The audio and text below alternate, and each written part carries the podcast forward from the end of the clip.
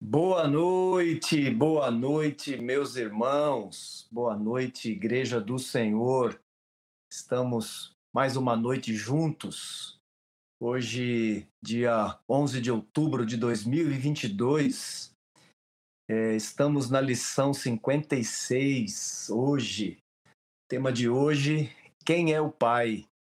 Obrigado a você, Igreja do Senhor, que nos acompanha está conosco nesse pouco mais de um ano, juntos, desenvolvendo junto conosco este projeto, a participação de vocês no chat com as perguntas. É sempre muito importante e nos ajuda, nos auxilia, viu? Que o Senhor te abençoe, estamos juntos. E o mais importante de estarmos juntos, Jesus está conosco. Aleluia! Jesus está conosco, estamos juntos e Ele está junto conosco. Aleluia! E é sempre, eu queria, a princípio aqui, meus irmãos, logo no início, lembrar, tem alguns irmãos que às vezes perguntam, poxa, e, aqui, e aquelas nossas apostilas antigas? Nós não temos mais aquele material antigo. Queremos lembrar a você que o conteúdo, este conteúdo que está sendo produzido semanalmente, não é novo, é aquele mesmo conteúdo que tínhamos em nossas, que constava em nossas apostilas, e agora o senhor está nos dando a oportunidade de transformá-lo num formato digital. Então, é, se alguém te perguntar aí, nós já te, te orientamos aqui, e, e é importante que vocês se comuniquem uns com os outros, lembrando sempre que é o mesmo material. Sim, é verdade que temos também é o mesmo material sendo transportado agora por formato digital, mas que estamos aí com a graça de Deus, o Senhor ao longo desses anos, o Senhor não nos deixou só, o Senhor tem acrescentado de sua graça e nos tem permitido aí, nos dando sua palavra por meio do Espírito Santo, abrindo, descortinando sua palavra para nós, e nós temos com a graça de Deus, estamos podendo preencher algumas lacunas que o Espírito Santo vem nos apontando e que eram necessária, necessário ser preenchidas essas lacunas. E é assim que tem sido com a graça de Deus. Queremos também insistir a você, a, igreja, essa igreja do Senhor, espalhada pelo Brasil, que você, como igreja, esteja focada nesse conteúdo. Que assim como ao longo dos anos, à medida que nós usávamos aquelas apostilas, elas se tornaram, é, elas passaram a fazer parte do vocabulário da igreja, é, espalhada pelo nosso país. Nosso, nosso desejo é que uma, esse material que está sendo produzido com o Projeto Fundamentos se torne também o nosso vocabulário, seja agregado principalmente essas lacunas que estão sendo preenchidas aí, esses temas que nós não tínhamos originalmente nas, daquelas apostilas.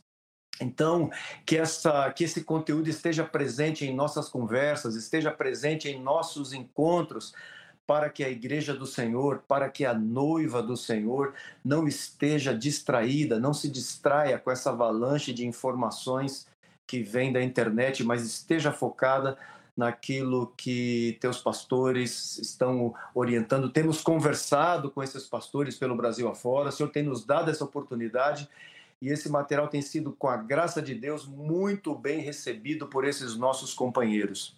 Então fique atento às orientações que teus pastores estão dando aí. Amém, meus queridos? E eu quero mais uma vez aqui chamar para a sala, eh, junto comigo aqui, pedir ao Jean, o alemão, por favor, traga.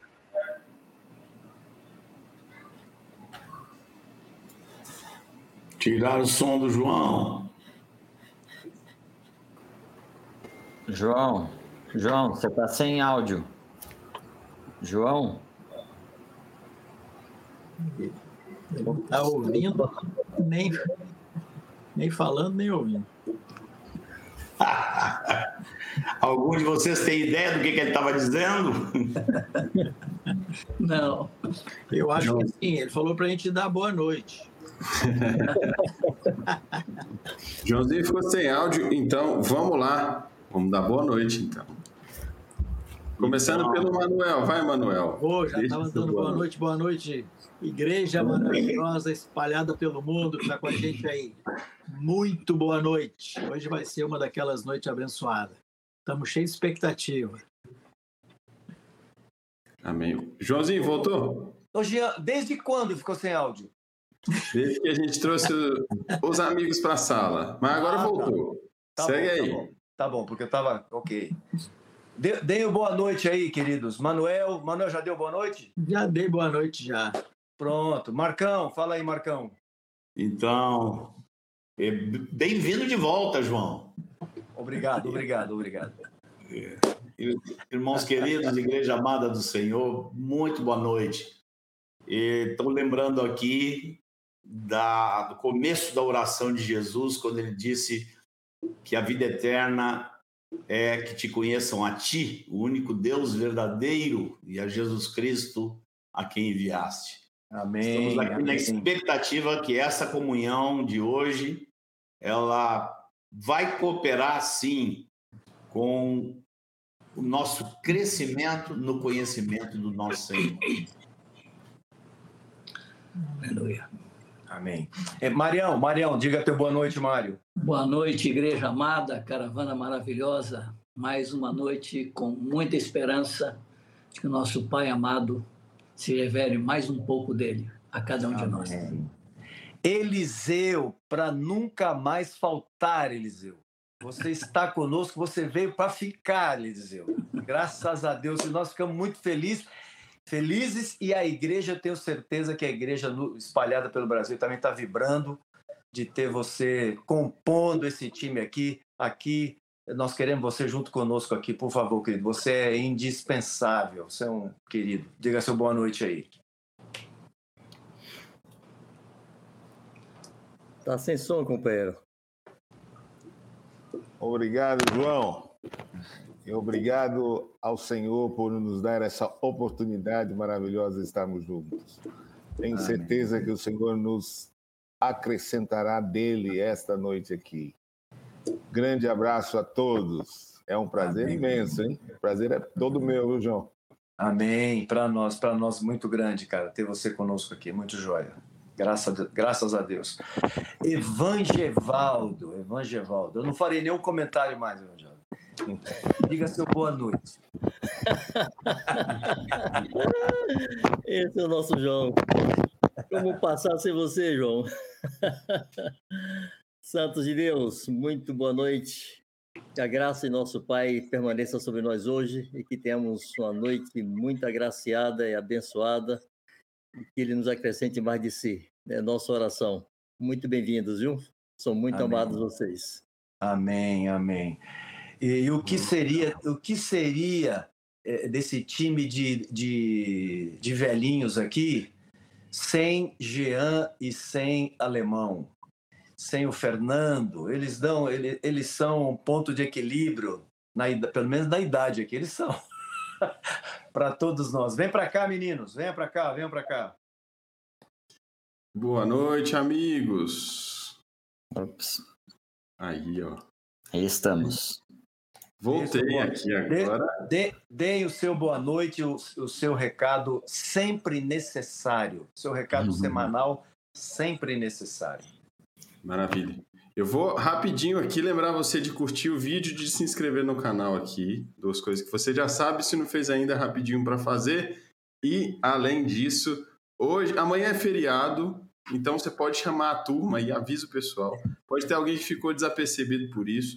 Avisa a turma lá no, no WhatsApp, no Telegram, nos grupos que você tem. Dá tempo de ficar até um pouquinho mais tarde. Amanhã dá para dar uma descansada melhor. Então, chama o povo para cá para a gente é, ter esse tempo de comunhão. O tema de hoje vai ser, como sempre, precioso, especial demais. É, então, vamos fazer a força-tarefa. Vai lá no Instagram também, fundamentos.me, segue a gente e também faz um story, é, marca o Fundamentos, avisa a turma lá do Instagram. Eu já vi aqui que tem um monte de gente nos ajudando nisso. É, interage aqui no chat com os seus comentários e perguntas também. É, e meu amigo Fernando mais conhecido como alemão, tem uma novidade para trazer para a gente aqui, né, amigo? Agora, já de cara assim? Não, vamos deixar para o final? Não sei. Eu Ah, acho. Vamos deixar para o final. Vamos deixar para o final. Quem ficar Bom. até o final vai ver. Boa noite, meus amigos, igreja amada. Muito bom estar aqui com vocês. Hoje tem novidade, realmente, como o Jean, o Jean já deu aí, ó. Fica até o final que a gente Uhum. que a gente apresenta e, e, lógico, a gente sempre vai pedir ajuda. Vamos mostrar a novidade e pedir ajuda, né? Faz parte do nosso papel aqui, né, Jean? Isso aí. E eu quero dizer que hoje à tarde, é, acho que foi de manhã, o Vanjo mandou no grupo aqui que a gente organiza o, o como vai ser a live, né? Falou, falando sobre o tema de hoje e falando que possivelmente ia ter algumas lives sobre o tema. E sabe o sentimento que me veio ao coração? Um agradecimento ao Senhor por estar colocando tanto conteúdo assim para a gente que está tá colocando no coração desses irmãos. Amém. O Senhor tem cuidado da igreja, tem dado a palavra dele para nós.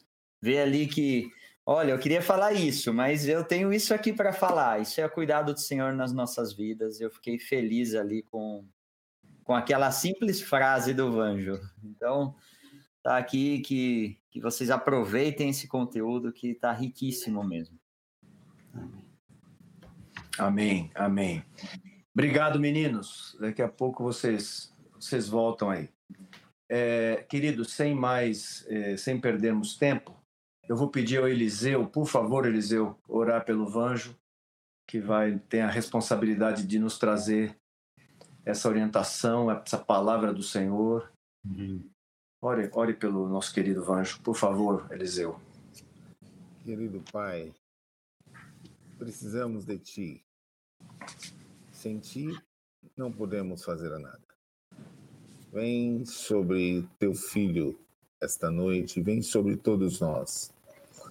Toda graça, Senhor, sobre a vida dos Teus servos que estão ouvindo. Dá, Senhor, abre os olhos do nosso entendimento para enxergarmos do teu ponto de vista, da tua graça e a tua unção. Avanjo nesta noite, no nome de Jesus. Amém. Amém. Amém. Graça, graça de Deus sobre você, viu, meu amigo? Amém. Que o Senhor te abençoe e te dirija, em nome de Jesus. Microfone, Vanjo.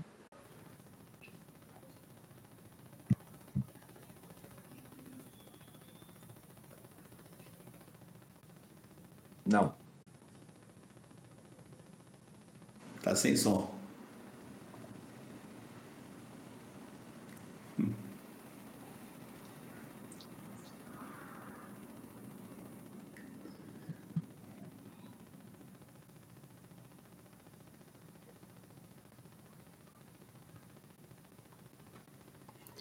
Tivemos mais um problema técnico? Vanjo. Eu sugiro você reiniciar, Vanjo, por favor. Entrar de novo para a gente ver se resolve. Pode ser, Agora? amigo? Isso, aí voltou. Pronto. Agora sim. Ah, Deus. Deus te abençoe, Vanginho. Amém, meu irmão. Muito obrigado, meu querido. Graças a Deus. Amados, muito boa noite. Graças a Deus por estarmos, estarmos juntos outra vez. É, nós gastamos algumas lives, algumas edições do Fundamentos, para falarmos sobre a pessoa do Deus, o Filho, e sobre a pessoa do Deus, o Espírito Santo. E nós fizemos assim porque existe no meio da Igreja de Deus muitas correntes e pensamentos heréticos que questionam a deidade ou divindade tanto do Filho quanto do Espírito Santo. Mas, como o Pai não é questionado, ao contrário, é muito bem aceito, então não é necessário termos que provar nas Escrituras que Deus, o Pai, é Deus. né? Mas ainda assim, amados, nós queremos falar algo sobre a pessoa de Deus, o Pai. E começamos com a pergunta: quem é o Pai? Jesus muitíssimas vezes se dirigiu a ele chamando de pai. Há muitas referências no Novo Testamento, nos evangelhos, e nós não precisamos citá-las aqui, são muito conhecidas e comuns. Existem duas exceções que eu conheço, pelo menos, que eu me lembro, em que Jesus não chama Deus de pai. A primeira está em Mateus 27, 45, quando o Senhor estava na cruz e em uma expressão dolorosa da sua humanidade, demonstrando a angústia do único homem justo e santo, que naquela hora levava sobre si os pecados de todo mundo, Jesus declara: Deus meu, Deus meu, por que me desamparaste?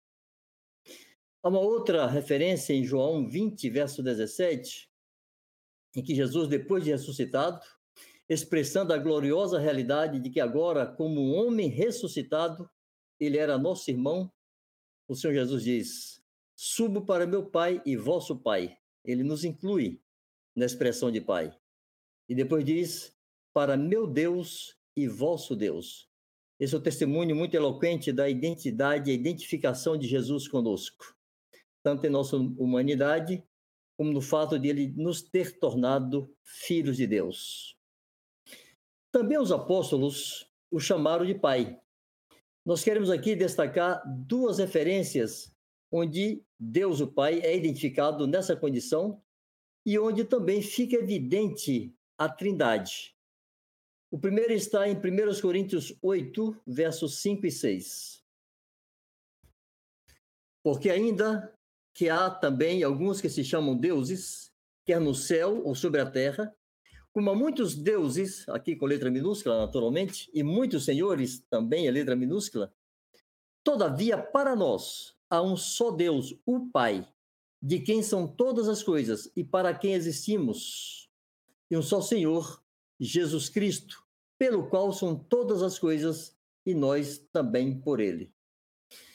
Lembramos que na semana passada o Eliseu citou referências, desculpem, referências do Antigo Testamento em que Deus Jeová declarava: Eu sou o Senhor e além de mim não há outro.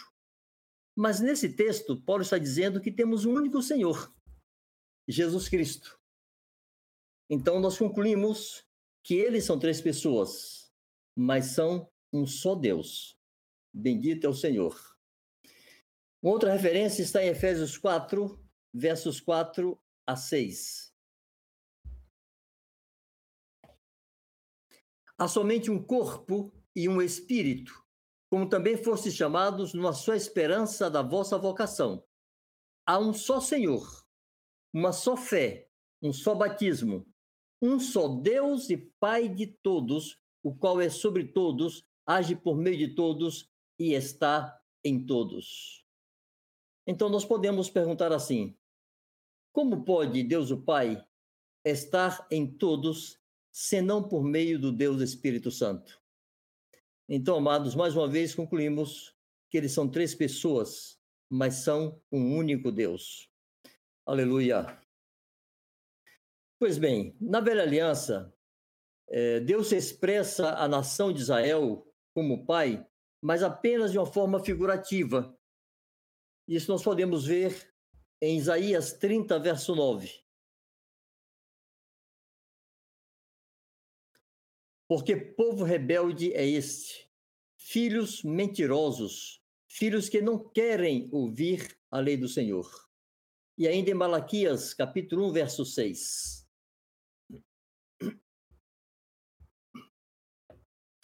O filho honra o pai, e o servo ao seu senhor. Se eu sou pai, fala Jeová, né? Se eu sou pai, onde está a minha honra? E se eu sou senhor, onde está o respeito para comigo? Então, essas expressões, existem outras, né, e não precisamos citar. Deus se apresenta como pai da nação de Israel, assim como também ele se apresenta como marido da nação de Israel, mas são figuras.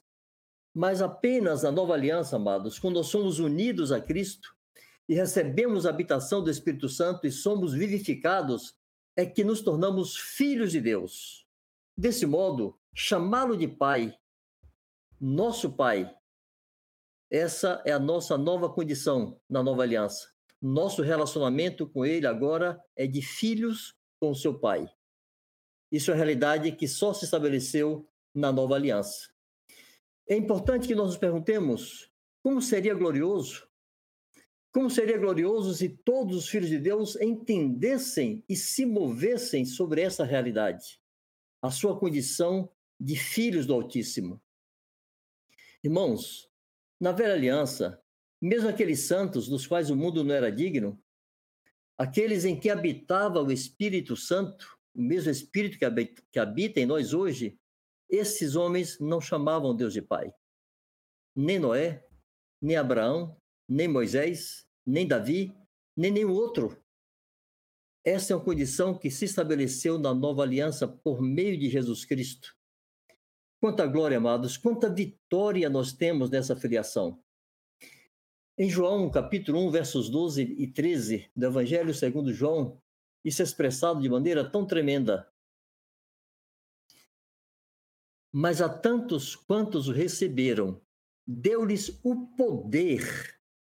Foi Deus quem nos deu o poder, porque nós recebemos, nós cremos, nos foi dado o poder de sermos feitos filhos de Deus, fomos tornados filhos de Deus. Está falando da nossa regeneração, do nosso novo nascimento.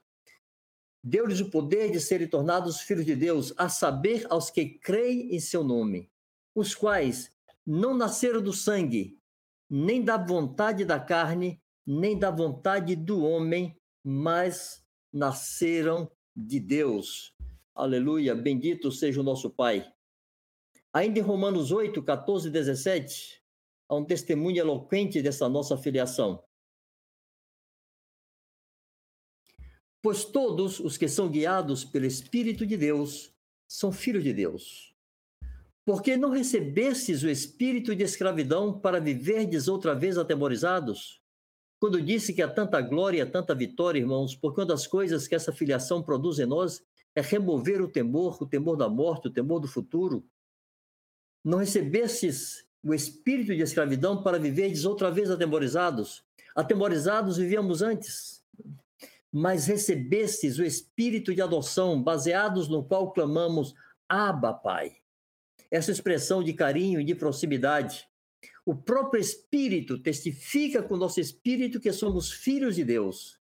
Aleluia! Ora, se somos filhos, somos também herdeiros, herdeiros de Deus e co-herdeiros com Cristo. Se com ele sofrermos, para que também com ele sermos glorificados. Ou se com ele sofremos, também com ele seremos glorificados. Bendito seja o Senhor.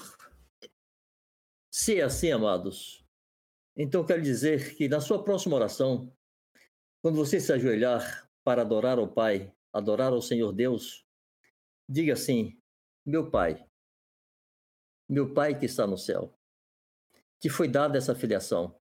A valorize, não a ignore, não a despreze. Que grande bênção podemos achegar-nos ao Pai com essa confiança. Adore-o, adore-o cheio de gratidão e temor. De temor porque Ele é o Deus Altíssimo que nos quis fazer seus filhos e para isso entregou seu único filho, seu unigênito, para que agora ele pudesse ser o primogênito entre muitos irmãos. Adore-o, meu querido. Adore-o e desfrute desta gloriosa realidade, sabendo quão custoso foi para ele nos tornar seus filhos. Como é glorioso quando podemos separar tempo para contemplar, meditar e adorar ao nosso bendito Deus e Pai. Mas há dois erros, dois enganos muito grandes quando alguns pensam no Pai. Há dois enganos muito grandes que se espalham no meio da igreja mesmo. O primeiro engano é achar que o Pai é o Deus da velha aliança, severo e vingador. Como já foi demonstrado em lives anteriores, os que pensam assim se esquecem que o Deus triuno, o Deus Pai, o Verbo eterno, que é o Deus Filho, e o Deus Espírito Santo sempre atuaram juntos desde a criação e ao longo de toda a velha aliança, não era uma atuação isolada de uma dessas pessoas, é o Deus triuno atuando ao longo de toda a história. Esse primeiro engano ignora as muitíssimas manifestações da bondade, da misericórdia e paciência, e paciência de Deus na velha aliança. E há um segundo engano. Nesse engano, se pensa que o pai da nova aliança é o contrário do Deus da velha aliança. É o Deus que se revelou na pessoa de Jesus Cristo e é um pai tolerante e permissivo, que nunca se ira e que aceita tudo porque o seu filho já levou nossos pecados. Essa teologia enganosa apresenta um pai bonachão e, como eu disse, tolerante e permissivo. Mas esse segundo engano, amados, ignora que Deus não muda e sua severidade é expressa de forma muito mais grave na nova aliança. Amados, é só na nova aliança que se fala do inferno de fogo. O Velho Testamento não faz referência a esse inferno de fogo. E foi Jesus, nosso amoroso Senhor, quem fez, reverência, que fez referência a isso, deixando claro que a bondade e a severidade de Deus são as mesmas na velha e na nova aliança. Bem, Deus nos trata como filhos. Na Bíblia e na história, a figura de pai, e aqui não me refiro apenas à figura de Deus, o pai, mas a figura de pai, a paternidade mesmo a humana, sempre foi relacionada a respeito, honra, serviço e obediência por parte dos filhos. Essa figura moderna de um pai bonachão, tipo Papai Noel, né, que aceita tudo que os filhos fazem e são incapazes de se posicionar, incapazes de proibir e de estabelecer regras e condições, incapazes de disciplinar e corrigir, apenas porque ama, esse pai bonachão é coisa do século XXI, ou final do século XX. Não é essa a figura histórica de um pai. É importante entender que o pai ama, sim, seja o pai humano eu sou pai e amo meus filhos. O nosso Pai Celestial é Pai e nos ama. Mas é importante entendermos, amados, que o amor é paciente, como está lá em 1 Coríntios 13, mas não é permissivo. O amor é benigno, mas não é omisso. O amor não se conduz de forma inconveniente, mas tampouco concorda com comportamentos inconvenientes de quem quer que seja. O amor não busca seus próprios interesses, mas tampouco tolera a injustiça. O amor não se exaspera, mas o amor é firme e o amor corrige. O amor que nega essas atuações de correção e de instrução não é amor verdadeiro. Ao contrário, é o amor maricas e humano que não corresponde ao santo amor de Deus e que Ele quer que nós expressemos em nossas relações todas. Nós podemos chegar, amados, na presença de Deus, nós podemos chegar na presença de Deus e desfrutar, desfrutar dela. Entendendo que esse falso entendimento de paternidade de Deus produz, tem produzido, nesses últimos tempos, cristãos que se arriscam ao que eu tenho chamado de intimidade profana. E por que intimidade profana? Porque eles pensam mais ou menos assim: para levarem uma vida de pecado e uma vida sem santidade e sem temor de Deus. Eles pensam assim: Deus me ama e Deus perdoa. Portanto, tenho liberdade para viver do jeito que eu quiser e sem temor. Não é assim, amados. É certo que nós podemos chegar em Sua presença e desfrutar dela. Podemos ter intimidade com Deus, mas isso não significa ignorarmos a Sua severidade. Severidade e bondade de Deus caminham juntas são como as duas faces de uma mesma moeda ou as duas asas de um pássaro? Podemos perceber isso em Romanos, capítulo 11, verso 22.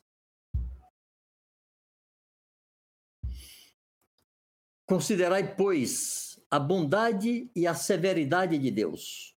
Para com os que caíram, severidade, mas para contigo, a bondade de Deus. Se, existe aqui uma condicionante, se nela permaneceres, Doutra sorte, tu também serás cortado. Não desprezemos a severidade de Deus. O seu amor e bondade não exclui sua justiça e a sua severidade em seus julgamentos. Amados, o seu amor imensurável já foi provado na cruz. Deus prova o seu próprio amor para conosco, está escrito assim, em ter nos dado o seu Filho. Sua bondade e paciência são evidências a cada dia, em nosso dia, em nosso cotidiano. Todos os dias, irmãos, eu e você experimentamos dessa bondade, dessa paciência de Deus, dessa misericórdia de Deus. Mas entendamos que Deus não é indiferente aos nossos erros. Não pensemos que Deus não reage aos nossos erros e que Deus não nos corrige nossos erros. Como o Pai que Ele é, sim, Ele nos disciplina e corrige. Ele nos trata como a filhos. Em Hebreus 12, de 4 a 13, é um texto emblemático sobre isto. Nós queremos ler com vocês. Ora, na vossa luta contra o pecado, ainda não tendes resistido até o sangue, e estáis esquecidos da exortação que, como filhos, discorre convosco. Percebam, aqui uma, um incentivo e exortação a que resistamos ao pecado até o sangue. Não sejamos tolerantes com o pecado. E é uma exortação que, como filhos, discorre convosco. Amados, pare para ouvir, pare para ouvir Deus o Pai te falando agora esta frase. Está na sua palavra para você e para mim. Filho meu, não menosprezes a correção que vem do Senhor, nem desmais quando por ele és reprovado. Porque o Senhor corrige a quem ama. Amados, o amor corrige e açoita a todo filho a quem recebe. O amor açoita, o amor disciplina, o amor corrige. É para a disciplina que perseverais. Deus vos trata como filhos. É inerente à paternidade a disciplina e a correção. Pois que filho há que o pai não corrige? Mas se estáis sem correção, de que todos se têm tornado participantes, logo sois bastardos e não filhos. Ou seja, se não nos deixamos corrigir pelo pai, não somos seus filhos. Além disso, tínhamos os nossos pais segundo a carne que nos corrigiam e os respeitávamos. Ou seja, a palavra de Deus está relacionando o respeito aos pais à correção dos pais. Não havemos nós de estar em muito maior submissão ao Pai dos Espíritos e então viveremos? Pois eles nos corrigiam por pouco tempo, segundo melhor lhes parecia. Deus, porém, nos disciplina para aproveitamento a fim de sermos participantes da sua santidade. Aleluia, bendita palavra. Todas as vezes, meu querido, que você for disciplinado, corrigido por Deus, seja por meio da igreja, seja por ação direta do Senhor em sua vida, pense assim: o Pai está querendo que eu me torne mais parecido com Ele. Ele quer me tornar participante da sua santidade. Que bendita correção recebemos do Senhor. E como filhos que somos, nós devemos imitá-lo e buscar sua honra e glória em todo o nosso procedimento. Vejamos isto em Efésios 5, verso 1. Sede, pois, imitadores de Deus como filhos amados. Irmãos, um filho imita seu pai. Eu fico lembrando de minha infância, quando meus olhos estavam fixos em tudo que meu pai fazia e dizia, e como eu buscava imitá-lo até na sua forma de falar, nas coisas mínimas. É pensando nisso que Paulo está dizendo aqui: sede imitadores de Deus como filhos amados. Recebemos o amor do Pai. Agora busquemos imitá-lo em uma forma, um caminho que nós podemos encontrar para imitar o Pai é nos relacionando com Ele. Não podemos imitar quem nós não conhecemos. É importante que você e eu tomemos tempo para meditar na Sua palavra e nos perguntarmos que Deus pensa sobre esse assunto. Cada assunto que diz respeito à sua vida, cada aspecto prático do seu cotidiano, pergunte-se que Deus pensa sobre isso. Que Deus fala a respeito disso. É necessário conhecer sua vontade, conhecer seus pensamentos, conhecer seu propósito. É necessário gastar tempo estudando a palavra de Deus é necessário gastar tempo orando ao Senhor.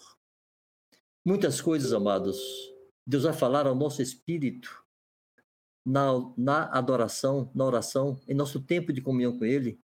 Como recomenda Jesus, entra no teu quarto, fecha a porta e fala com teu pai que está em secreto. Exercite-se nisto. Falar com teu pai que está em secreto. Ele te vê, ele te ouve, ele te atende, ele fica do teu lado. Não tenha pressa em sair desse lugar. Em outro caminho para imitarmos ao Pai, amados, é imitarmos a Jesus. Ele é a expressão exata do seu ser, e nele habita corporalmente toda a plenitude da divindade. Ele é a imagem do Deus invisível. Por isso ele disse a Filipe, como nos lembrou Eliseu a semana passada: Filipe, quem vê a mim vê o Pai. Olhe para o Filho, se detendo os evangelhos, estude a vida de Jesus, sua trajetória na terra, como se comportou, como reagiu com as pessoas, como reagiu com as autoridades, como reagiu com os pobres, como reagiu com os hipócritas, com os religiosos, como reagiu aos seus discípulos, como reagiu ao Pai. Imite a Jesus e você estará imitando ao Pai. Ainda em 1 Pedro, capítulo 1, versos de 14 a 17. Como filhos da obediência, que sois, mais uma vez, irmãos, a Bíblia relaciona filho à obediência, à honra, a respeito, a serviço. Como filhos da obediência que sois, não vos amoldeis as paixões que tinhas anteriormente na vossa ignorância. Quando nós não conhecíamos a vontade de Deus, quando não éramos seus filhos, quando vivíamos na ignorância, nós estávamos moldados a paixões mundanas. Mas agora, pelo contrário, segundo é santo aquele que vos chamou, Tornai-vos santos também vós em todo o vosso procedimento. Amados, Jesus nos ensinou a orar dizendo assim: Pai nosso que está nos céus, não nos deixe cair em tentação. Acorde pela manhã e ore ao Pai. Faça essa oração diariamente. Não me deixe cair em tentação. Voltemos ao texto, Jean. Obrigado. Tornai-vos santos em também vós mesmos em todo, todo o vosso procedimento. Porque escrito está: sede santos, porque eu sou santo. Nós somos filhos, nosso Deus, o Pai, é santo e nos deu do seu Espírito para sermos santos. Ora, se invocais como Pai aquele que, sem acepção de pessoas, julga segundo as obras de cada um, portai-vos com temor durante o tempo da vossa peregrinação. Irmãos, prestemos atenção a essa última palavra. Portai-vos com temor durante o tempo da vossa peregrinação. Uma das coisas que nos leva a buscar a santidade e a imitar o Pai é sabermos que não somos deste mundo. Nós temos uma pátria, nós temos um lar que não está aqui na terra, para lá caminhamos, nós somos peregrinos, não pertencemos a este mundo. Olhe para o Pai que te espera, busque imitá-lo e ande com temor nesse período de peregrinação aqui sobre a terra. E por último, amados, em Mateus 5, verso 48. Portanto, sede vós perfeitos, como perfeito é o vosso Pai Celeste. Santos de Deus, e a Escritura nos chama de santos e separados, nós somos dele e para ele nós somos feitos. Alguns dizem assim, querendo justificar uma certa é, conivência com as debilidades e fraquezas, e diz assim: nós nunca seremos perfeitos. Sim, Enquanto o pecado habitar em nosso corpo, nunca seremos perfeitos, nunca seremos como ele é, porque o pecado habita em nós. Mas, amados, o próprio Senhor Jesus nos exorta, nos desafia, nos incentiva e nos anima a sermos perfeitos, sim, como é perfeito nosso Pai que está nos céus.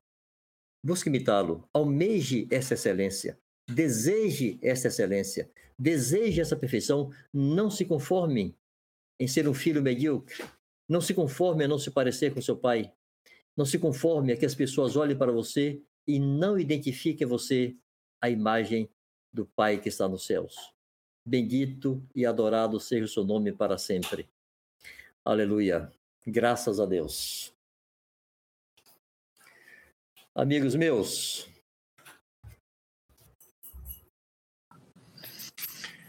Aleluia. Aleluia. Graças a Deus. Vanjo, acho que faltam as per- faltaram as perguntas. As perguntas, eu ia tocar nesse tema. Isto. Elas vão aparecer na tela, não? Sim, bom sim. Vamos lá então. Para fixar melhor as ideias, para nos ajudar nesse exercício, vamos lá. As perguntas. Primeiro, quando nos tornamos filhos de Deus? Segunda, quais os dois enganos cometidos com respeito ao Pai? Terceira, como devemos nos conduzir como filhos deste Pai perfeito? Que o Senhor nos desafie cada vez mais e nos inspire para almejarmos, desejarmos e perseguirmos essa perfeição. No nome de Jesus. Amém. Amém. Obrigado, Vanjo. Graças a Deus. Palavra do Senhor. É, Mário, contamos com você e com tua sempre preciosa revisão. Mário, por favor. Espero que ela esteja boa, perfeita e agradável. Revisão. Mário, Meu como é que conseguiu passar tanto tempo sem fazer isso com a gente, cara? Isso aí é tarefa exclusiva sua. Ninguém consegue fazê-lo como você. Quem é o Pai? Primeiro, muitas vezes Jesus o chamou de Pai. Tem 157 versículos no Novo Testamento, nos quatro evangelhos. Segundo, também os apóstolos chamaram de Pai. Tem 73 versículos no Novo Testamento. Na velha aliança, Deus se apresenta à nação de Israel como Pai, mas apenas de forma figurativa. Só na nova aliança, quando somos unidos a Cristo e recebemos a habitação do Espírito e somos vivificados, Deus, o Pai, passou a ter com os homens uma relação de pai e filho. Dois enganos quanto ao Pai. Primeiro, o Pai é o Deus da velha aliança, severo e vingador. Resposta: os que assim pensam ignoram as muitíssimas vezes que teve bondade, misericórdia e paciência na velha aliança. Segundo, engano. O Pai da nova aliança é o Deus que se revelou na pessoa de Jesus Cristo e é um Pai tolerante e permissivo, que nunca se ira e que aceita tudo porque seu filho já levou nossos pecados. Um Pai bonachão. Resposta: esse segundo engano ignora que Deus não muda e sua severidade é expressa de forma muito mais grave na nova aliança. É só na nova aliança que se fala do inferno de fogo. E foi o Filho quem disse isso. Sexto, Deus Pai nos trata como filhos. E como filhos que somos, devemos imitá-lo e buscar sua honra e glória em todo o nosso procedimento. Maravilha. Obrigado, Mário. Como disse o Nada, Vanjo, querido. como disse o Vanjo, como é que nós conseguimos ficar tanto tempo sem você? Agora eu preciso te dizer que você vai ficar um bom tempo sem férias, viu? É, É. Para poder compensar, Mário. Tá certo, tá certo. Manuelzinho, Fala, meu querido. fala o que Deus tem colocado no teu coração, meu querido Ah, não amigo. vai dar tempo. Não, sim. Como... Você tem, você tem três minutos, então. Vai. Esse tema é muito gostoso. Ah, eu tenho muita coisa para dizer, mas eu queria falar uma que eu acho que é muito importante nesse momento. É, em Hebreus, no capítulo 1, fala sobre é, que no passado Deus falou por muitas formas, principalmente pelos profetas, e que nos últimos dias ele nos falou pelo Filho, através de Jesus. É, em João 17, 3, Jesus, quando está falando com o Pai, diz assim: Pai, eu manifestei o teu nome aos homens que me deste do mundo. E também em Mateus 11, 27, Jesus diz assim: Tudo me foi entregue por meu Pai. Ninguém conhece o Filho senão o Pai. E ninguém conhece o Pai senão o Filho e aquele quem o Filho o quiser revelar. É, eu penso que é muito importante a gente ter toda a teologia certa, toda a doutrina correta.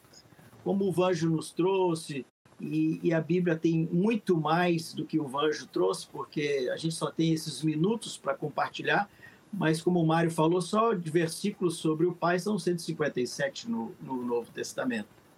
Então esse tema é um tema muito rico, muito difícil de você compactar ele. Mas é importante termos essa teoria, ter a, ter a teologia. Mas também é muito importante, eu creio que a palavra foi deixada para que a gente experimente essa verdade.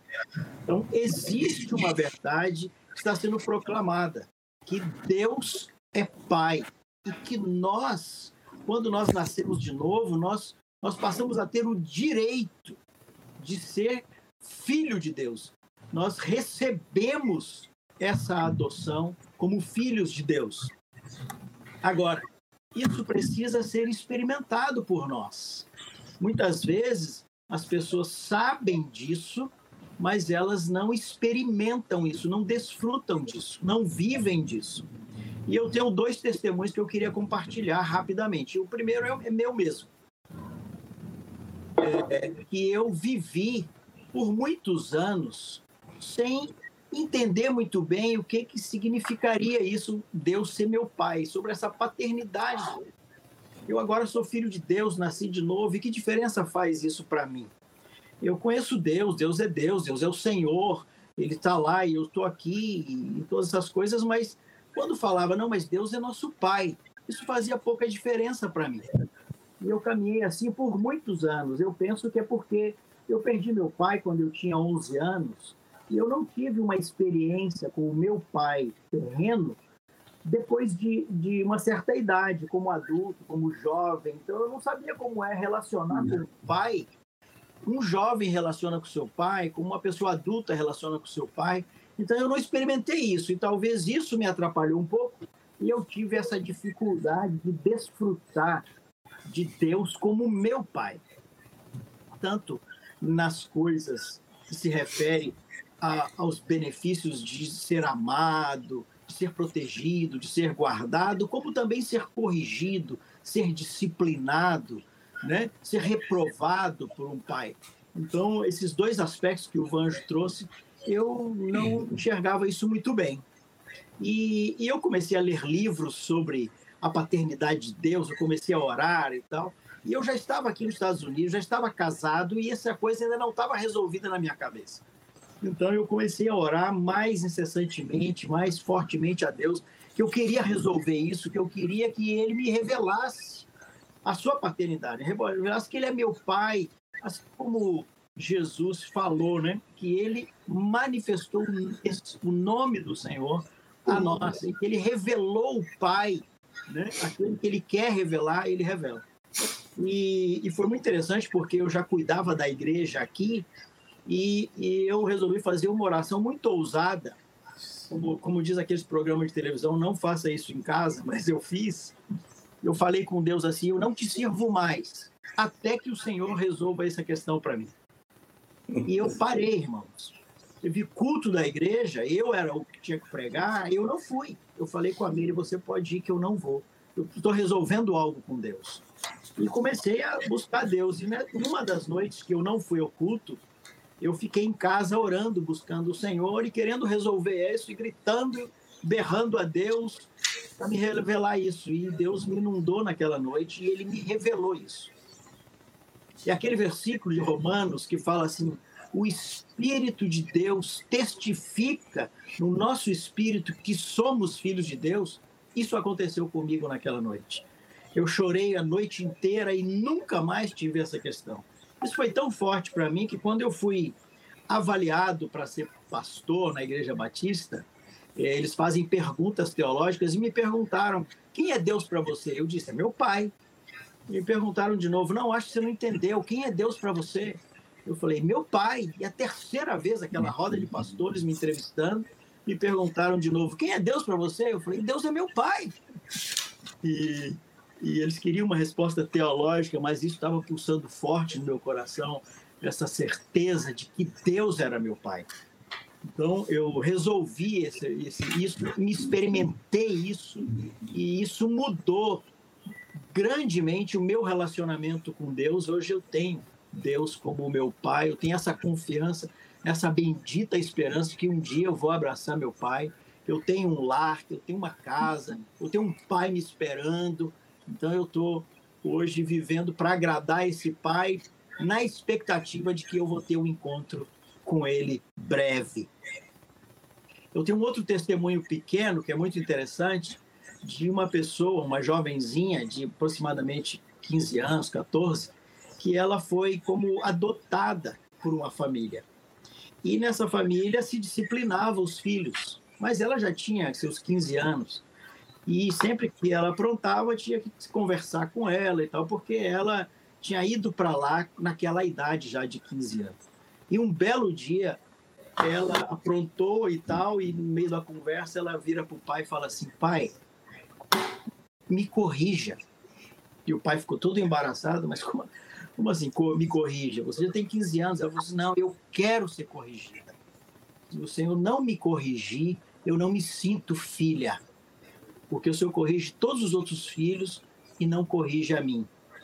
Então, isso mostra é, a necessidade de receber de um pai tudo que é devido ao pai. Não só o, o consolo, a proteção, o cuidado, mas também a correção. E eu, eu pude, eu presenciei essa cena e eu pude experimentar isso. Como é interessante você se sentir filho, como essa menina. Essa menina, ela estava naquela casa, mas ela não se sentia uma filha de verdade, porque ela via os outros sendo corrigidos e ela não era corrigida. Então ela pediu ao pai: Pai, me corrige. Na realidade, ela não queria ser corrigida, ela queria se sentir filha. Então eu penso que nós devemos buscar isso do Senhor. Pai, eu quero, eu quero ser filho, eu quero viver, eu quero desfrutar de tudo que é ser filho, tanto da desse lado que a gente gosta, que é o lado bom, como o lado da correção, né, do Senhor, porque o pai corrige ao filho a quem ele ama. Passei aí, João. Amém. Mas está valendo. Bom demais, bom demais. Meus queridos irmãos, vocês lembram quando Jesus ele traz uma instrução aos seus discípulos, ensinando eles a orar?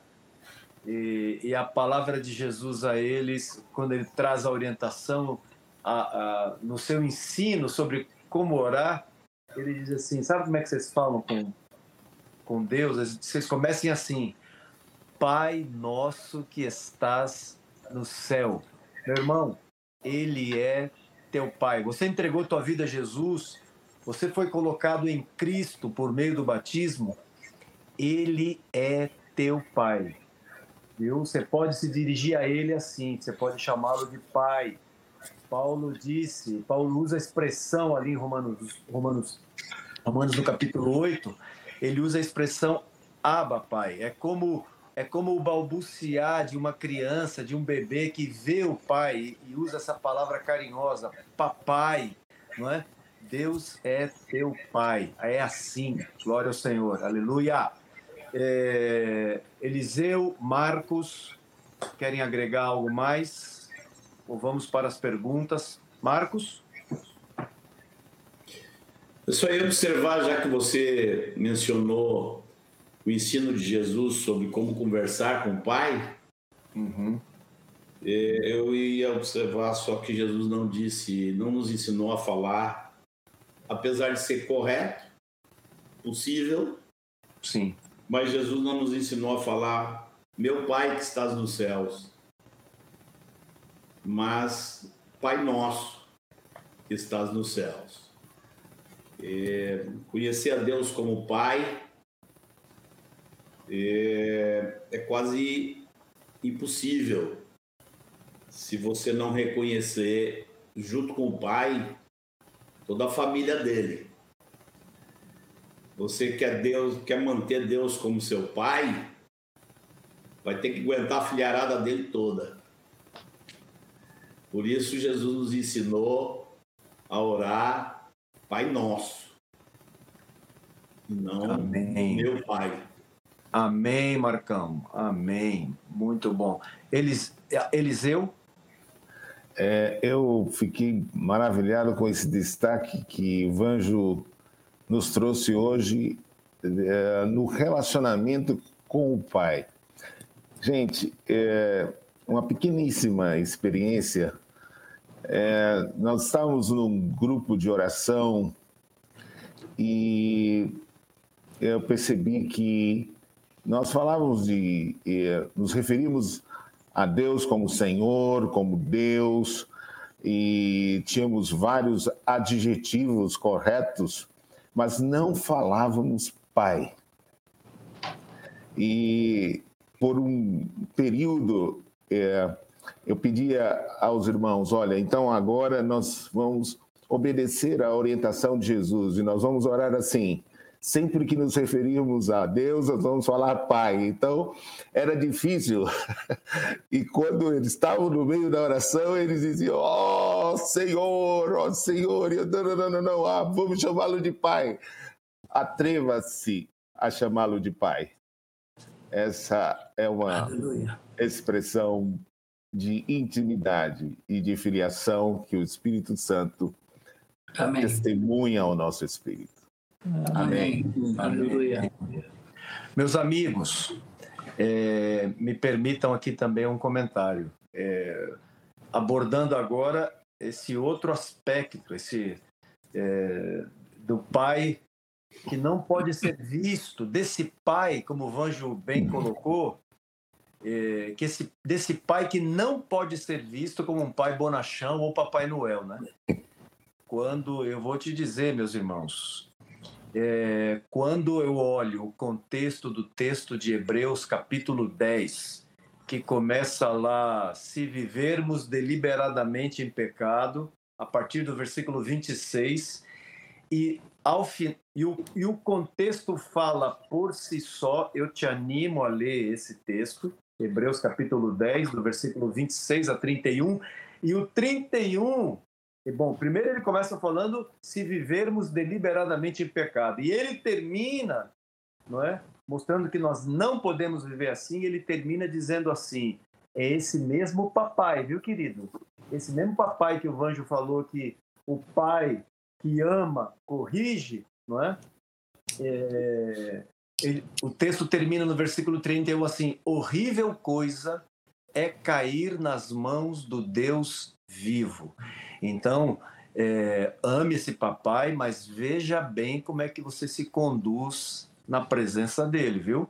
Amém. Porque, cair, porque horrível coisa é cair nas mãos do Deus vivo. E Jesus nos lembra, nos lembra também que nós não devemos temer aqueles que matam o corpo e não podem matar a alma. Nós devemos temer antes, sim, aquele que pode temer aquele. E tal tá o sujeito oculto aí. O sujeito oculto aí, meus irmãos, é o papai do céu. Aquele que pode fazer perecer no inferno tanto a alma como o corpo. É a esse que nós devemos temer. Amém? Amém. É... João, me permite, me permite um comentário, João? Claro, claro, Mário. Em cima um pouquinho do que os irmãos estavam falando antes. Sim. Uh, eu vejo pessoas preocupadas com sinceridade em como seria a forma correta de falar o nome de Deus, como chamá-lo. Creio que o nosso amado Jesus resolveu isso de forma simples. Nos quatro evangelhos, ele o chama de Pai. Isto está registrado em 157 versículos. Ele deixou isso tão claro que os judeus em João 5,18 o acusam de dizer que Deus era seu pai. E nas cartas apostólicas tem 73 versículos mencionando o Pai. Um total de 230 versículos no Novo Testamento. Em Romanos 8, 15 diz assim: já foi lido, mas eu gostaria de repetir esse texto. Porque não recebeste o espírito de escravidão para viverdes outra vez atemorizados, mas recebestes o espírito de adoção, baseados no qual chamamos Abba, Pai. Em Gálatas 4:6 diz: "E porque vós sois filhos, enviou Deus ao nosso coração o espírito de seu filho que clama Abba, Pai." Em Mateus 6:9, vocês já citaram, estava aqui no meu coração para dizer, Jesus disse: Portanto, vós orareis assim, Pai nosso que estás, estás nos céus. Amados, amadas, querida igreja, nós recebemos o privilégio de chamá-lo Abba, Pai, e de nos relacionarmos com Ele como filhos. Desfrutemos deste relacionamento. Em nome do nosso amado Jesus. Como diria o Edmar, bom demais, Mário. Glória ao Senhor. Aleluia. É, irmãos, algum comentário mais? Tem uma pergunta direcionada diretamente para você, Vangevaldo. Por favor, Jean, põe na tela para nós aí a, pergunta do Alberto Soares. Obrigado, viu, querido Alberto Soares, por tua pergunta. Vanjo, em Efésios 3,19, o que é essa toda plenitude de Deus a qual esse texto se refere? Você poderia me ajudar? Ajuda o Alberto Soares aí, Vanjo, por favor. Vamos tentar, com a cooperação de vocês.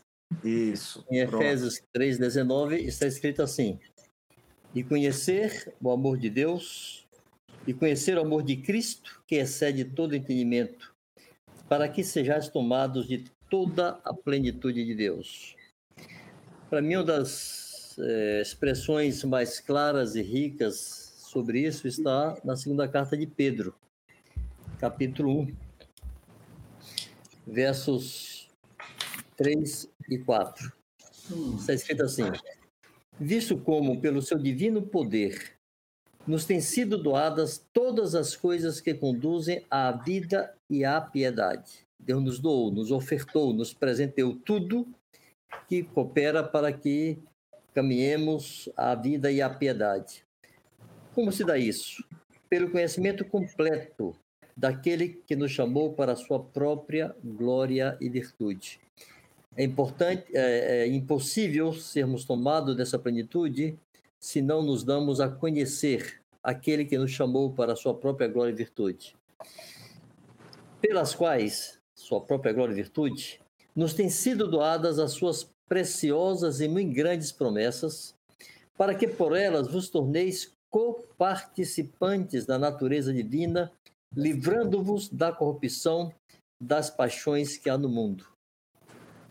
Aqui está dizendo que Deus nos chama para a sua própria glória e virtude e que mais do que isso, quer nos tornar participantes da sua natureza divina. Eu penso que o, que, que o que ocorre com a maioria ou com boa parte dos filhos de Deus é que há uma certa negligência, displicência e acomodação. É, muitos de nós não se comportam como quem persegue essa perfeição e essa plenitude. Meio que espera que, como mágica, um raio cai do céu, ele transforma e de repente você tem tudo que Deus quer que você tenha.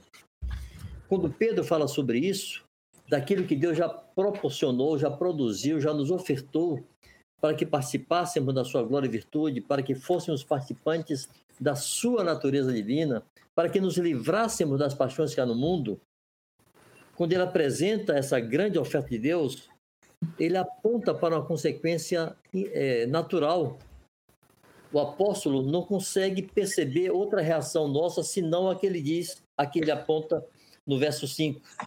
Por isso mesmo, ou seja, considerando tudo isso que Deus fez, diante de tudo isso que ele nos ofertou, por isso mesmo, por causa disto, vós, reunindo toda a vossa diligência, é toda a diligência, não há espaço para negligência. Os filhos de Deus devem se comportar como peregrinos mesmo, buscando essa perfeição com toda diligência, entendendo que o tempo que temos para servir a Deus nesse sentido, de cooperar com Sua vontade na terra, de levar filhos a Ele, de aperfeiçoar esses filhos, de edificar, de cooperar com a santificação dessa família, como disse Marcos, né? Pai nosso, somos uma grande família, não temos como nos livrar, nem queremos dessa multidão de irmãos, mas entendendo que estamos aqui para isso, o tempo que temos, amados, é agora nessa peregrinação para fazermos isso. Então Pedro diz: reúna toda a sua diligência. E faça o que, Pedro, com toda diligência? Associe com a sua fé. A fé você recebeu, a fé é um presente, é um dom. Nós não conquistamos a fé, nos foi dada. Mas eu posso negligenciar essa fé ou não. E o apóstolo diz: associe, some essa fé que você recebeu a virtude. Com a virtude, associe o conhecimento. Com o conhecimento, associe o domínio próprio. Com o domínio próprio, associe a perseverança. Com perseverança, a piedade. Com a piedade, a fraternidade. Com a fraternidade, o amor. Interessante que depois de ter dito com toda a vossa diligência, ele acrescenta ao final, no verso 10. Por isso, irmãos, procurai com diligência cada vez maior confirmar a vossa vocação e eleição. Parece até que não é suficiente toda diligência, tem que ser com diligência cada vez maior. Irmãos, quando tomamos esse caminho e reunimos toda a nossa diligência e avançamos com diligência cada vez maior, vamos experimentando em medida cada vez maior essa plenitude. Nunca estaremos satisfeitos, buscaremos sempre mais, não nos acomodaremos, e permita-me compreender um pouco mais a resposta. Ao final dessa exposição, Pedro, já velho, quando ele escreveu essa carta, ele já estava velho, sabia que iria morrer, já estava condenado à morte. Jesus já havia lhe dito que ele morreria, mas ele diz assim, no verso 12: Por essa razão, sempre estarei pronto para trazer-vos lembrados acerca dessas coisas. O velho apóstolo não descansava, ele não queria morrer com a sensação de que a igreja iria se esquecer dessas coisas. Ele queria trazer sempre lembrados os irmãos a respeito dessas coisas. E segue dizendo: Também considero justo, enquanto estou neste tabernáculo, despertar-vos com essas lembranças, certo de que estou, que estou prestes a deixar o meu tabernáculo, ou seja, deixar esse corpo, como efetivamente nosso Senhor Jesus Cristo me revelou, mas de minha parte, esforçar-me-ei Aqui Pedro está traduzindo o que ele chama de diligência cada vez maior, de toda diligência. Esforçar-me-ei diligentemente. Aqui é um velho, talvez beirando os 80 anos, dizendo: Eu vou me esforçar diligentemente, eu não vou descansar. Por fazer que a todo tempo, mesmo depois da minha partida, conserveis lembrança de tudo. Assim, amados, uma plenitude que Deus quer que alcancemos e nós a vamos perseguir com toda diligência, para que sejamos o bom perfume de Cristo por onde quer que passemos, para que sejamos só e luz, sejamos cidade sobre o monte, sejamos a reprodução do primogênito de Deus, filhos à sua imagem e semelhança. Amém. Obrigado, Vanjo. É, temos mais uma pergunta e o Marcos já está pronto para responder a pergunta da Luna. Jean. É, é, obrigado, viu, Luna, por tua participação. É correto o entendimento de que quem não teve a presença do Pai terreno tem mais dificuldade em relação com Deus Pai? Como ajudar alguém sincero e precioso que enfrenta essa dificuldade? É, é ela fez um acréscimo na pergunta, Jean. Isso. É, completando a pergunta, Marcos, e que vem de famílias disfuncionais com pais violentos. Como ajudar essas pessoas? Amém. É, tenho um, um, carinho especial em procurar responder quem tenha essa pergunta. Existe resposta para essa pergunta. É, primeiro tem que dizer que é fato, sim. As pessoas é, têm uma tendência, como já foi dito aqui, de projetar em Deus a imagem do pai terreno que elas têm ou que elas tiveram.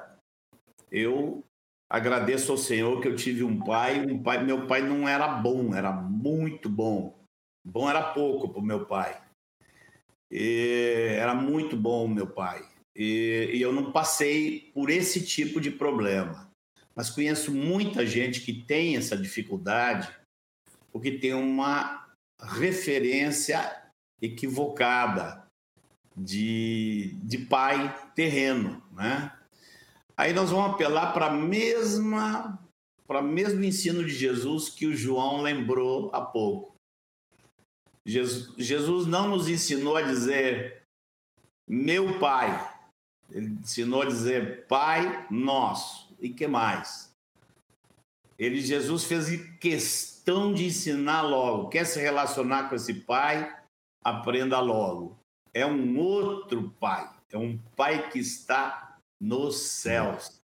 Por isso a oração não pense que qualquer palavrinha de Jesus pode ser assim descartada. Cada palavrinha de Jesus é importante.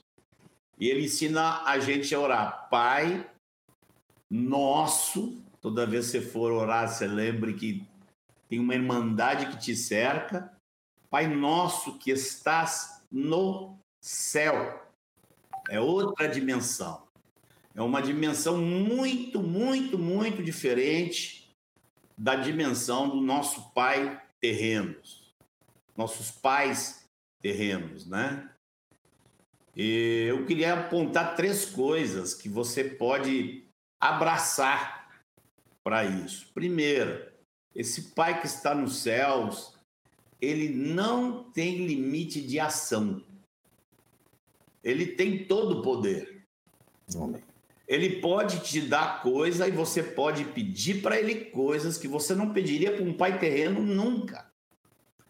Eu, quando, tava, quando tive com câncer, eu não podia dizer para o meu pai terreno, pai, me cura aqui. Não podia. Mas para o meu pai celestial eu podia. Então, esse pai celestial, ele tem, ele não tem a limitação que o pai terreno nosso tem ou teve.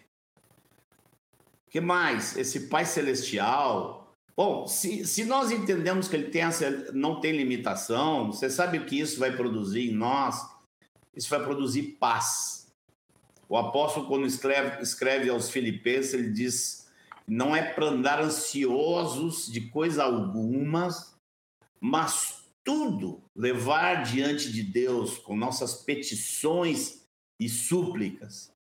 E ele promete: e a paz de Deus, que excede todo entendimento. É uma paz que ninguém entende, não mesmo. Ela encherá os vossos corações. De onde vem essa paz? Desse Pai que está no céu e não tem limite.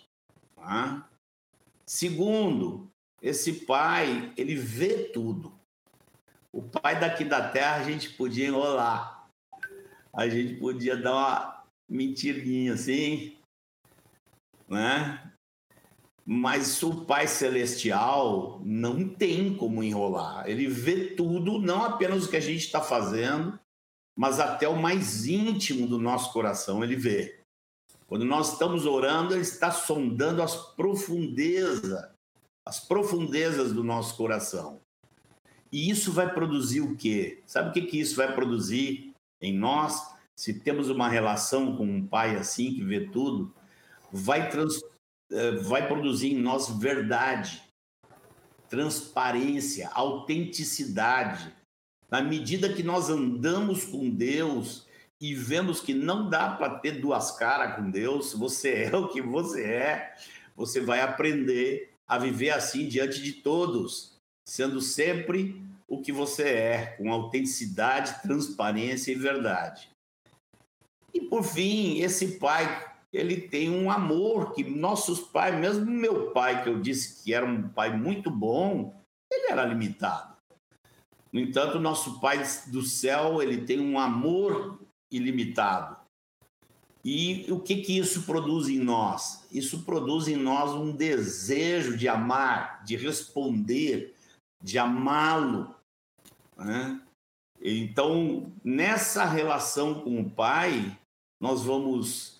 É um Pai que está no céu. Se alguém teve pais aqui que não foram referências, é necessário ensinar isso logo de saída para essa pessoa.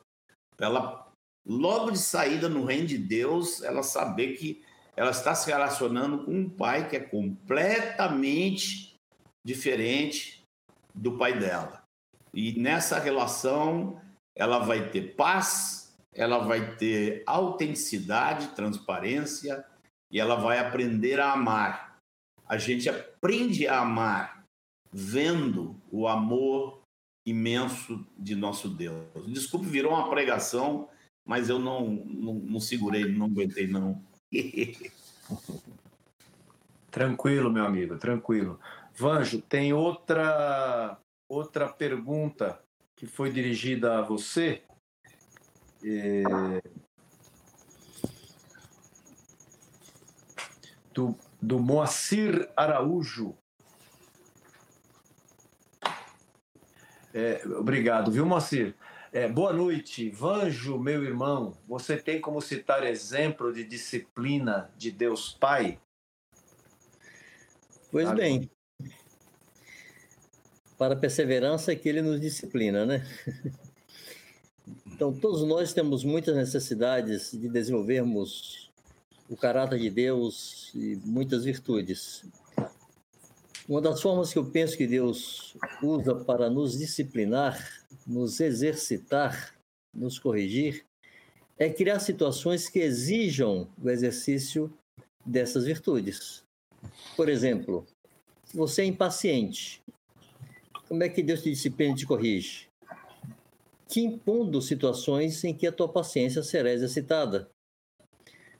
Você é iracundo, é irascível, é explosivo, Deus vai providenciar uma série de situações em que você precisa exercer domínio próprio. Você é murmurador, Deus vai providenciar situações em que você exercite ações de graças. E me permito aqui, irmãos, ação de graças não é um sentimento não, viu? São ações. Você pode ter ações de graças mesmo zangado, chateado, e ao invés de murmurar e expressar ira, você expressa ações de graças. Jó estava triste e abatido, perdeu seus filhos todos de um só momento, toda a sua riqueza, e ele deu graças, e ele adorou, mesmo com seu coração destruído. Então, ações de graças não é um sentimento, é uma ação, é um comportamento. Então, Deus pode te exercitar nisso, te impondo situações em que você precise, ao invés de murmurar, ter ações de graças. Deus pode criar situações em que você se sinta constrangido a ser generoso se você é avarento, e avareza é idolatria. Deus cria situações que você precise cooperar e doar generosamente. Deus pode te disciplinar trazendo-te hóspedes, você que não gosta de hospedar e precisa crescer nessa virtude. Deus cria situações em que você precisa receber pessoas. Enfim, no nosso cotidiano, amados, há uma série de situações em que eu recebo como uma disciplina de meu Pai que está nos céus. Ele me pondo exercício para produzir em mim as virtudes que eu necessito, que eu preciso para me tornar parecido com Ele. O Vanjo, posso entrar na sua carona aí rapidinho? Por favor, lá, Manuel. Por é favor. Só, é só um adendozinho, porque a gente olha muito para o Novo Testamento e o Novo Testamento tem muita ação de Jesus, né? E depois do Espírito Santo. E então a gente às vezes fica procurando assim Deus, mas quando você vai para o Velho Testamento, fica mais claro a atuação de Deus ali, como Deus disciplina pessoas no Velho Testamento.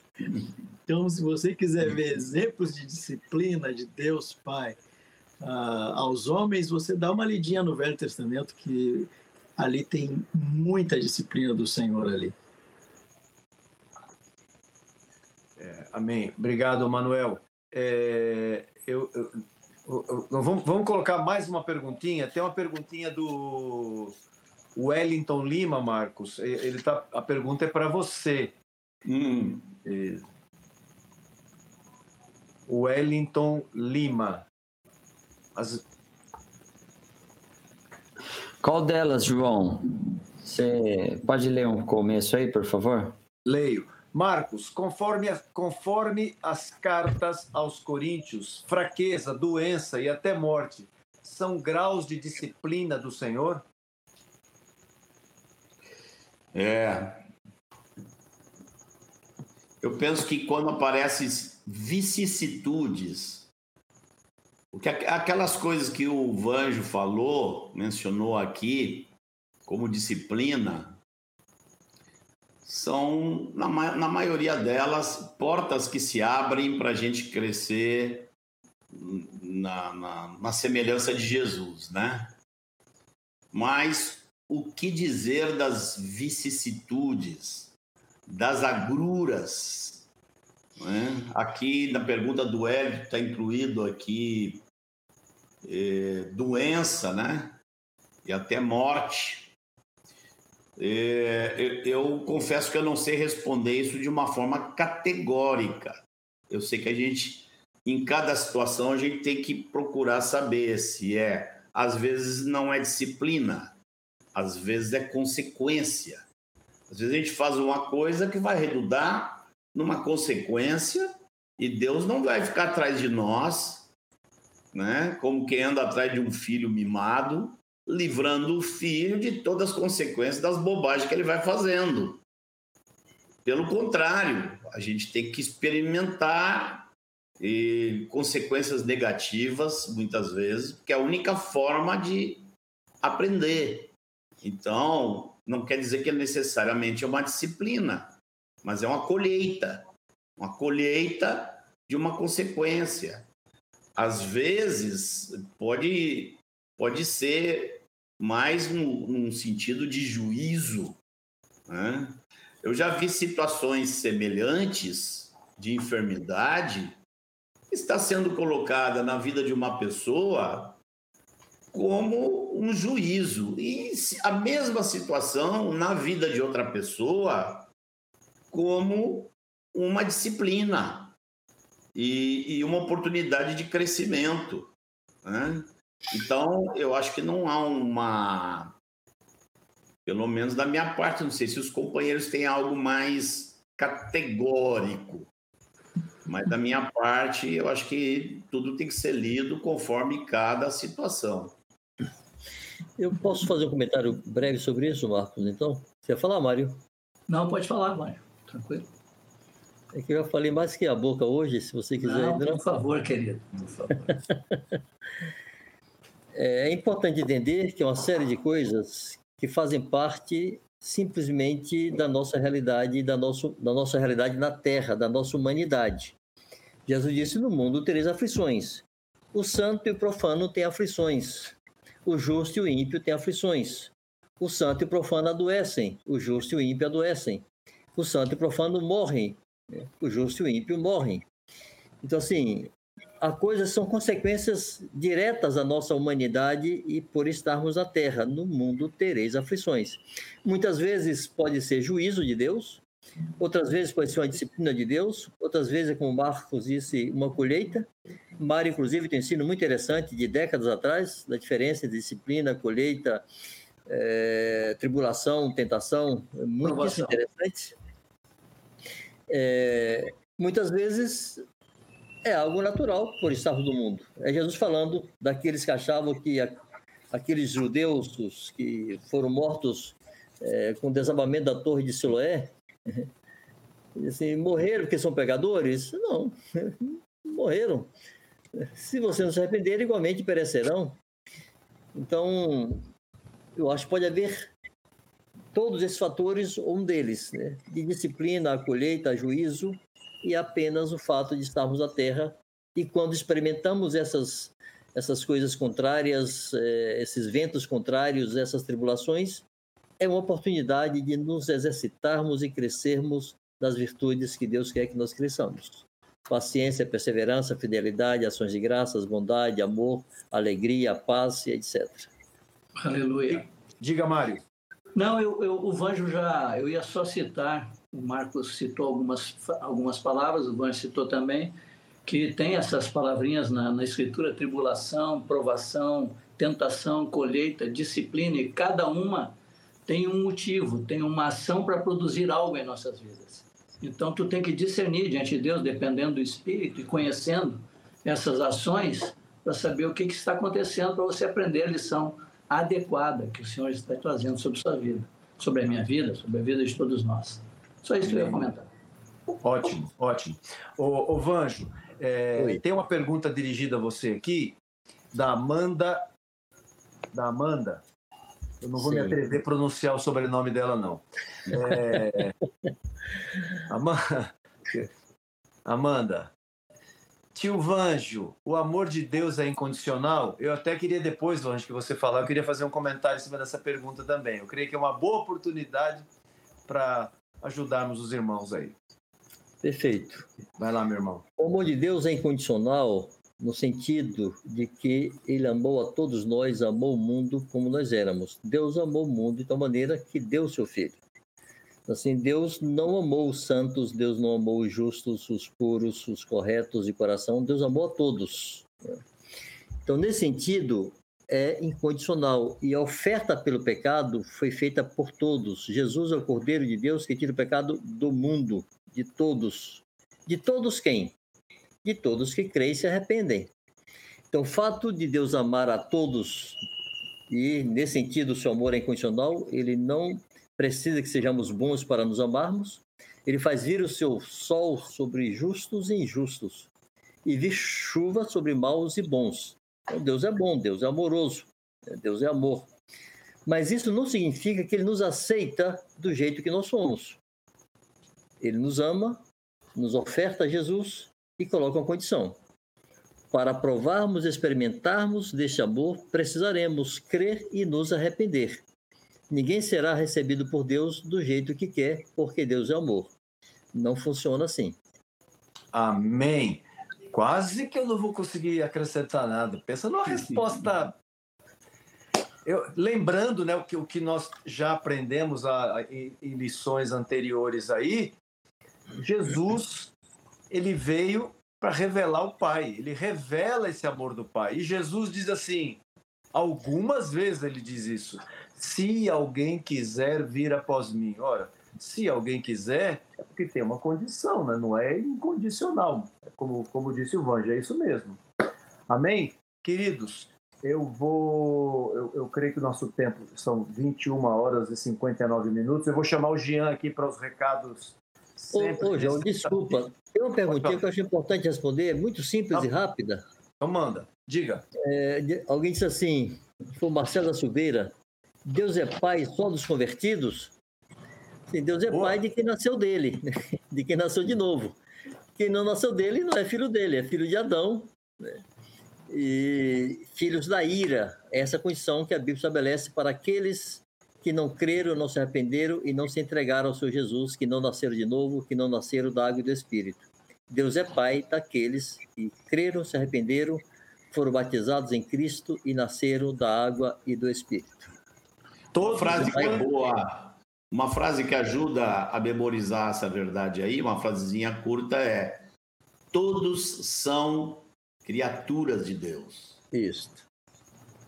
Filhos de Deus são aqueles que receberam a Cristo na sua vida e nasceram de novo. Todos quantos o receberam, Deus o poder, poder de serem feitos filhos de Deus. Deus não é pai de quem não converteu tem jeito. Se eles receberam o poder de serem feitos filhos de Deus, é, é porque eles não eram não era. filhos de Deus. Como é tremenda essa clareza da Bíblia.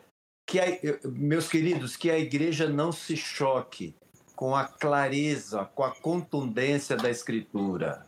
Que nós a recebamos com alegria, são orientações Amém. do nosso Pai. Amém. Amém. Aleluia. Aleluia. Vem para cá, Jean, e, e traga seus recados sempre necessários, por favor. Vou trazer meu amigo também, junto com os recados. Isso, traz ele. Ele tá com frio, tá com blusa aí. Bom. Vejo que és observador, João. Vamos lá. Que benção, hein, pessoal? Que coisa maravilhosa essa live aqui de hoje.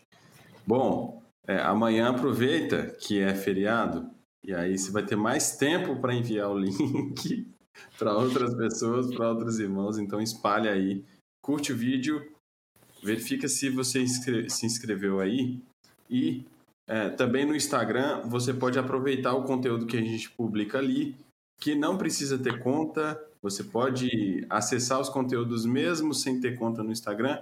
Os links estão na descrição do vídeo aqui. Tem as plataformas de áudio também que você pode ouvir se estiver fazendo alguma coisa, tendo alguma atividade aí que te impossibilite de assistir o vídeo, dá para ouvir só também.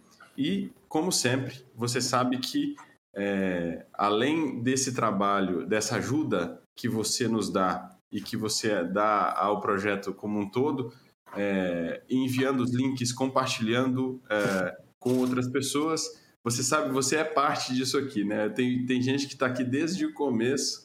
Então, esse projeto nasceu para abençoar vocês é, e vocês fazem parte dessa equipe, tá? É, não só nos comentários, nas perguntas, mas também fazendo o conteúdo chegar a outras pessoas. Além desse, dessa ajuda, que não custa nada, é, só alguns poucos minutinhos aí, você pode nos ajudar a é, manter todo esse projeto de pé e no ar. É, tudo que o, que o Fundamentos produz é, é disponibilizado de maneira gratuita, mas a produção desse material, às vezes as, as plataformas, o desenvolvimento, enfim, uh, o aplicativo que, se você está aqui e ainda não sabe, você pode baixar um aplicativo do Fundamentos gratuitamente e acessar tudo que a gente produz ali, além do vídeo, além do áudio, é, os textos, o PDF, enfim, o conteúdo de uma maneira é, é, concatenada. Te tem inclusive textos adicionais. Você pode é, acessar pelo aplicativo. É, tudo isso tem um custo e você pode cooperar é, financeiramente com o projeto também. 100% do, dos recursos que a gente recebe das contribuições é utilizado exclusivamente para manter o projeto no ar, para manter o projeto de pé e para expandir esse projeto para outras pessoas. Tá? Então, assim, se você pode, entra no site, vê os links aqui na descrição aqui, e faz uma contribuição financeira para manter esse projeto de pé, vem participar com a gente dessa sexta. Eu deixei para o meu amigo Fernando Libardi a, o anúncio da, da novidade que a gente tinha para vocês. E é uma novidade do coração. Antes dele falar, mais uma vez, quero agradecer todo mundo que trabalha voluntariamente no projeto. Vocês não têm ideia do caminhão de gente que já trabalhou, que trabalha ainda e que vai trabalhar. E que vai trabalhar, é verdade. Fala, meu amigo. Bom, esse é, a novidade de hoje tem a ver com um, um, um desejo, uma carga que surgiu do coração do, dos nossos irmãos aqui lá atrás, de ter esse projeto na, na língua dos surdos, né? Do, a língua de sinais. E, e a gente vem traduzindo, se você não sabe, todas as lives são traduzidas, né? Tem uma, uma equipe, como o Gia falou, de voluntários, de gente que ajuda muito. Não é um trabalho fácil. Traduzir 10, 15 minutos de vídeo em sinais é muito difícil. Então, tem uma equipe muito importante. E a gente resolveu aqui, tecnologicamente, no site, dar uma honra a esse, esse trabalho e facilitar. E eu mesmo venho aprendendo muito aqui com, com esse pessoal, né? Vou colocar na tela para vocês como que está o nosso site agora, então, ó? O, o pessoal que, que tem essa, essa dificuldade, eles se localizam pelo ícone, pelo, pelo símbolo do, da, da linguagem aqui para, para surdos, né? Então, esse ícone fica visível agora no nosso site, logo na, na página principal.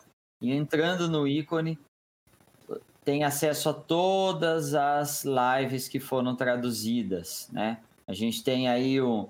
A gente não está, na, obviamente, na 56, que é a que está tendo hoje, nem na 55, nem na 54, porque esse é um trabalho bem difícil.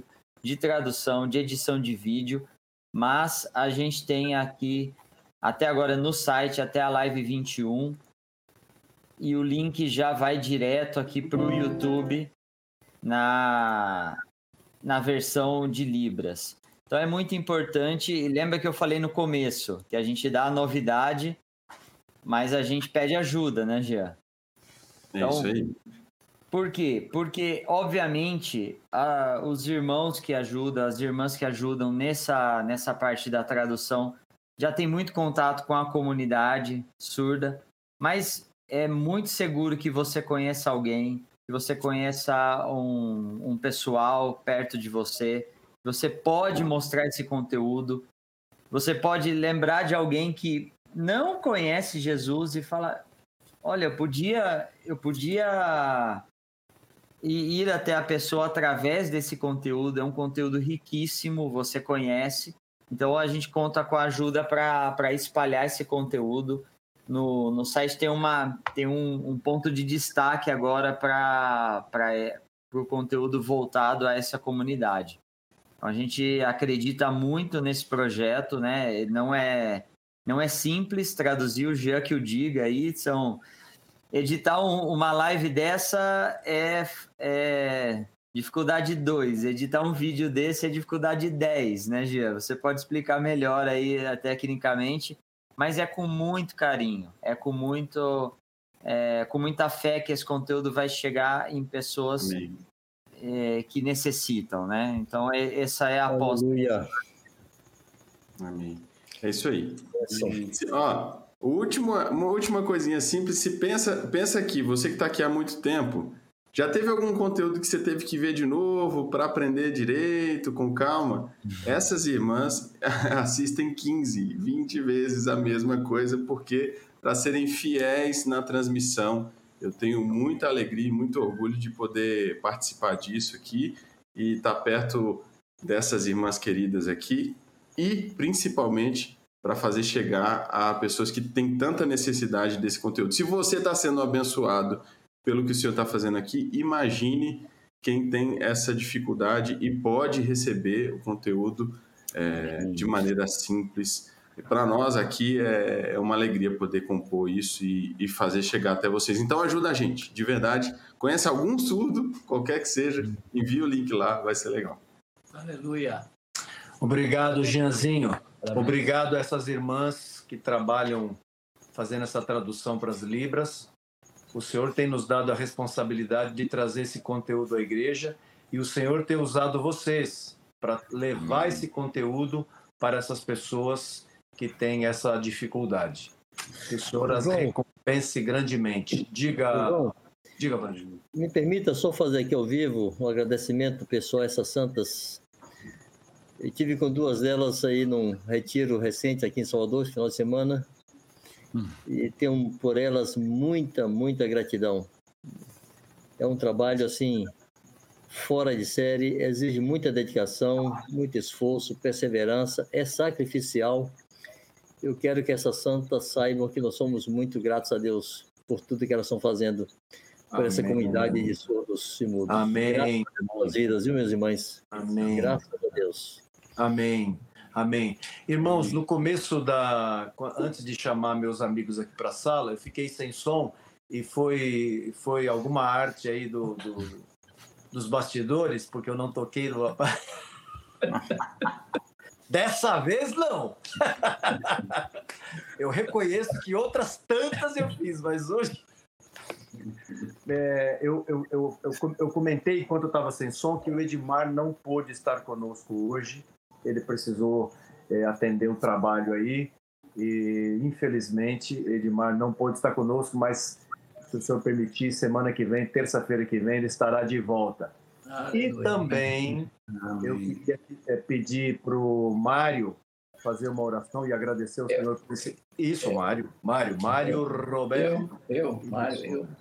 Isso mesmo, Mário. E eu queria que você agradecesse por esse tempo, mas também agradecesse a Deus. Nós agradecemos agora pela vida das irmãs que trabalham com as Libras aí. Nós queremos agradecer ao nosso irmão, nosso irmão mais velho é Jesus, né? Mas nós temos um irmão mais velho aqui entre nós, E essa semana ele fez aniversário. Pode falar a idade, Mário? Não. Pode. não, tem, não teria problema nenhum, né? É, graça, graças a Deus, Marcão, pelos seus 67 anos. E É, quero dizer, 68, João. 68? Oi. Olha, Mas é que você. Marcos, mas você parece que tem 67, cara. Pois é, né, cara? Cara, Eu tava achando que eu tô com um cara de 67,5, mais ou menos. Não, não, não, não. Meu amigo, eu sou muito grato a Deus, cara, por, por eu também estar envelhecendo e vendo você também, viu? Que o Senhor te conserve Amém. E, se, é, e co- como o Senhor disse que nós podemos pedir, eu gostaria de pedir ao Senhor que te guardasse até o dia da vinda dele, que a gente, pra gente não Amém. ficar sem você, viu? Sem você e sem esse M aí que tá fazendo 68 e o, e o outro M que tá conosco também, que é você, viu, Marião? Amém. Nós aqui somos muito gratos ao Senhor pela vida de vocês dois, viu? Um Beijo grande. E por isso quero pedir que você ore por esse tempo aqui, Amém. ore pela vida do Marcos também, agradecendo Senhor. Amém. Aleluia. Pai querido, Pai amado, quanta bênção tivemos hoje, Graças Senhor. a Deus. Quanta graça foi derramada sobre todos nós nessa noite. Obrigado, Senhor. Obrigado porque tu te faz presente sempre. E tu nos auxilia, e tu atua, e tu nos revela, e tu nos fala, e tu nos anima. Tu nos enche, Senhor, da tua graça, da tua presença. Obrigado, Pai, mais uma vez. Graças a Deus. Graças Senhor, nós somos muito gratos, muito gratos pela vida do Marcos. Amém. Quanto Aleluia. Amém. Quanto acréscimo, Senhor, Amém. da Amém. tua vida em nossas vidas, Amém. através da vida do nosso amado Marcos. Amém. Preserva a sua saúde, Senhor. Amém. Amém, Preserva, Senhor. Senhor, sua mente. Amém. Amém. Preserva, Senhor, e aumenta o crescimento dele na revelação da tua pessoa. Amém. E concede a ele, Senhor, muito tempo, muito Graças tempo, a Deus. para desfrutarmos dessa comunhão. Em Amém. nome de Jesus. Amém. Aleluia. Meus Amém. queridos, um beijo grande a todos vocês. Nos vemos, se o Senhor nos permitir, na próxima terça-feira. Viu? Um grande abraço. Tchau. Amados.